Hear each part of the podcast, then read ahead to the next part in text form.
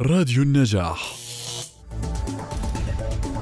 تستضيف مكتبة عبد الحميد شومان العامة الكاتبة والأديبة اللبنانية رانيا محيي الخليلي لمناقشة روايتها سيدة ستراسبورغ تدير الفعالية دكتور أسيل الشوارب حيث أظهرت رانيا الخليلي في روايتها معاناة النساء المعذبات بشكل يأسر القارئ بجمالية السرد وبالنظرة الفلسفية للحياة التي كانت جالية في حبكة الرواية. وقد أهدت روايتها إلى كل امرأة غفلت عن ذاتها لسنوات ثم عادت واستدركتها قبل فوات الأوان.